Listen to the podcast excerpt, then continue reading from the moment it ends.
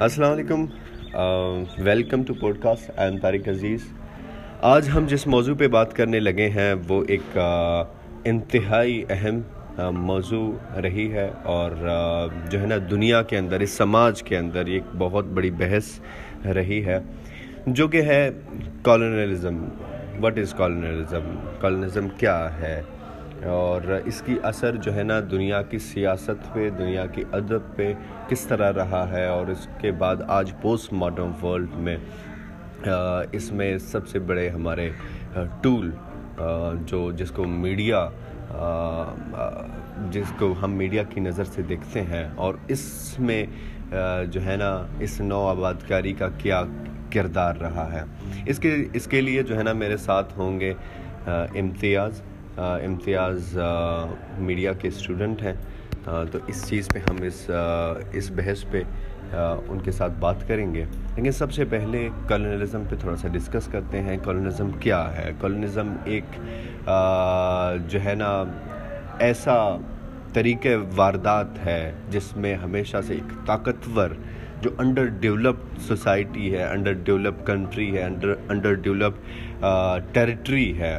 اس کے لوگ ہیں، ان کو ڈومینیٹ کر کے اکنامک حوالے سے، معاشی حوالے سے یا پھر ثقافتی حوالے سے ان کو ڈومینیٹ کر کے ان پہ قابض ہو جاتا ہے۔ تو اس قبضہ گیری کو، اس طریقہ کار کو کالونائزیشن کہتے ہیں اور پھر جو یہ طریقہ واردات کرتا ہے، جو وہ ایک کالونائزر ہوتا ہے اور پھر اس کے کالونیز بنتے ہیں۔ اس اس میں ایک بہت بڑی مثالیں آپ کے سامنے ہیں۔ جیسے کہ برٹش ایک وہ جو ہے نا، اٹھارہویں صدی تک ایٹیتھ سینچری میں نائنٹیتھ سینچری میں African Asian and European even European countries پہ بھی اس نے کالونائزیشن کی تھیوری اپلائی کی ہے۔ وہاں پہ کالونائز کیا ہے لوگوں کو۔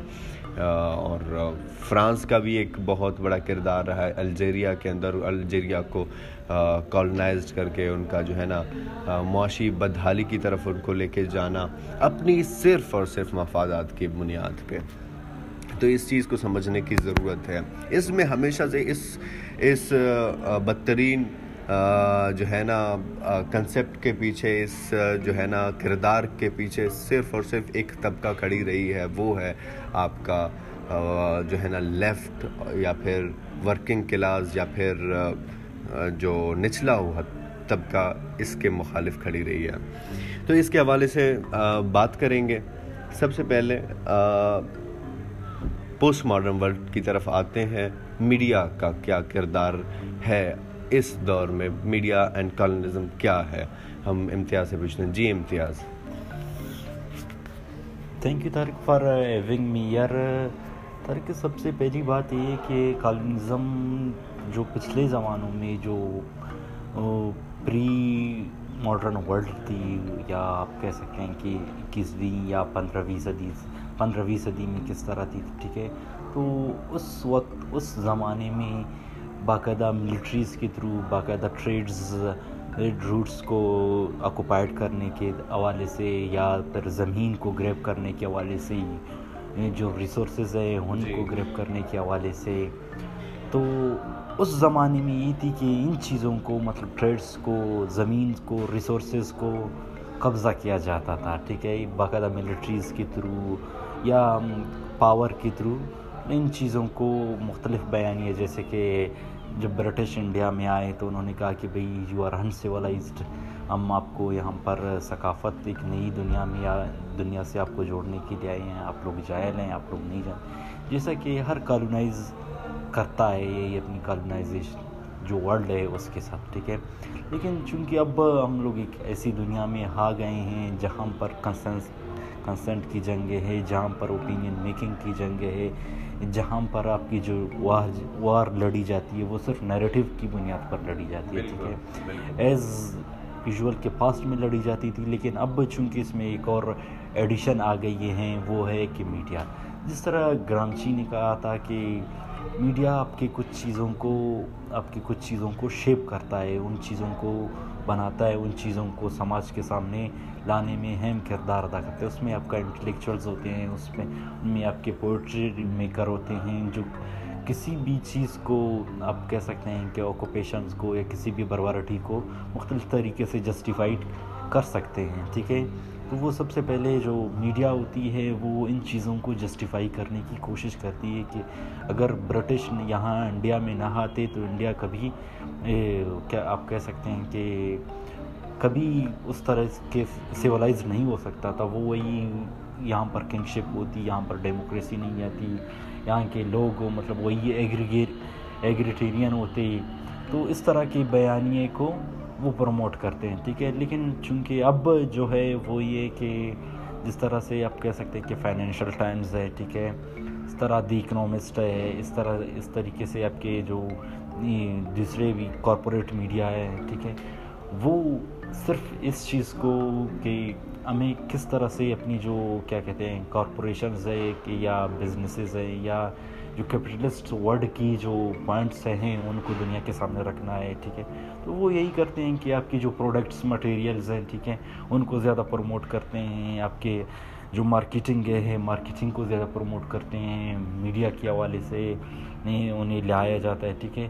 تاکہ جو لوگوں کی تھنکنگ ہے، اس کو گریپ کیا جا سکے، اس کو وہ اپنے لیے ایک ایک ریسورسز اس اس کے تھرو پیدا کی جائے۔ اب لازمی بات ہے کہ اس دنیا میں باقاعدہ وہ نہیں چاہتے ہیں کہ بھئی ہم ایک اور لینڈ پر قبضہ کر کے، ٹھیک ہے، اپنی انرجی وہاں پر ویسٹ کرے، اس سے بہتر ہے کہ ہم صرف ان کے اوپینین کو ہی کنٹرول کریں۔ تو میڈیا صرف ان کی as a opinion making tool اسے استعمال کرتے ہیں لوگوں کے ذہنوں کو قبضہ کرنے کے لیے۔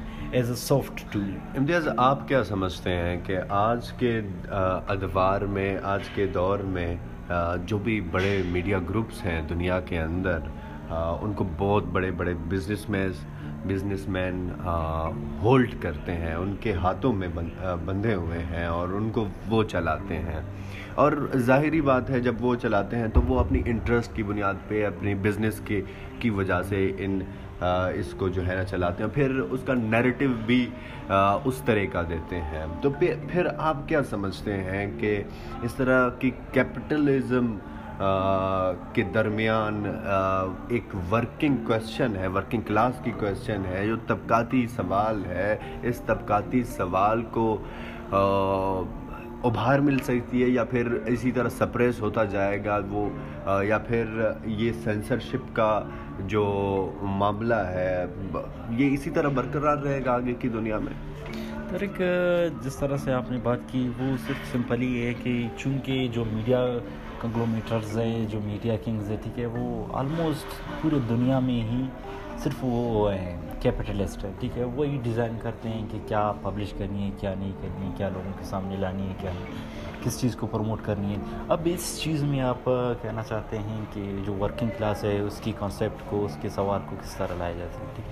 وہ صرف انڈیویژول بیسس پر ہو سکتی ہے کہ کہ میرے پاس اگر کوئی پروگریسو آئیڈیا ہے تو میں اپنے پروگریسو آئیڈیاز کو، ٹھیک ہے انفرادی طور پر مطلب کسی طریقے سے پبلش کر سکتا ہوں، کسی طریقے سے اس کو انڈیویژولی لا سکتا ہوں، لیکن collectively it's too difficult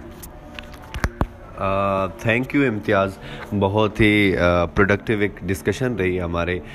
بالکل اس بات سے کوئی بھی اس میں دو رائے نہیں ہیں کہ آج جو ہے نا میڈیا ایک کنٹرول میڈیا کی طرح ہمارے سامنے ہے جو ایک بنیادی سوال ہے جو ورکنگ کا سوال ہے، جو نچلے طبقے کی سوال ہے، اس کو اس طرح سے پیش نہیں کیا جاتا۔ ایک باعث میڈیا ہمارے سامنے ہے۔ وہ صرف اور صرف ایک خطے تک، پاکستان تک، یا پھر محدود نہیں ہے۔ یہ اوورال گلوبلی یہ پریکٹس میں ہمیں دیکھنے کو ملتا ہے۔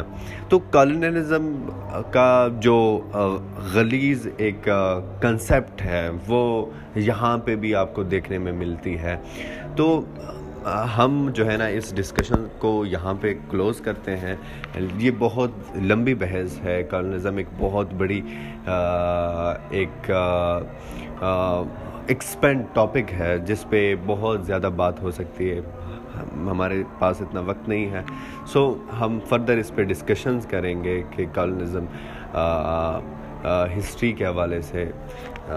تو یہ کس طرح آیا؟ کس طرح جو ہے نا اس کو پھر دنیا کے اندر رول کیا گیا جو انڈر ڈیولپڈ کنٹریز ہیں انڈر ڈیولپڈ ٹیریٹریز ہیں ان کو جو ہے نا غلام بنایا گیا۔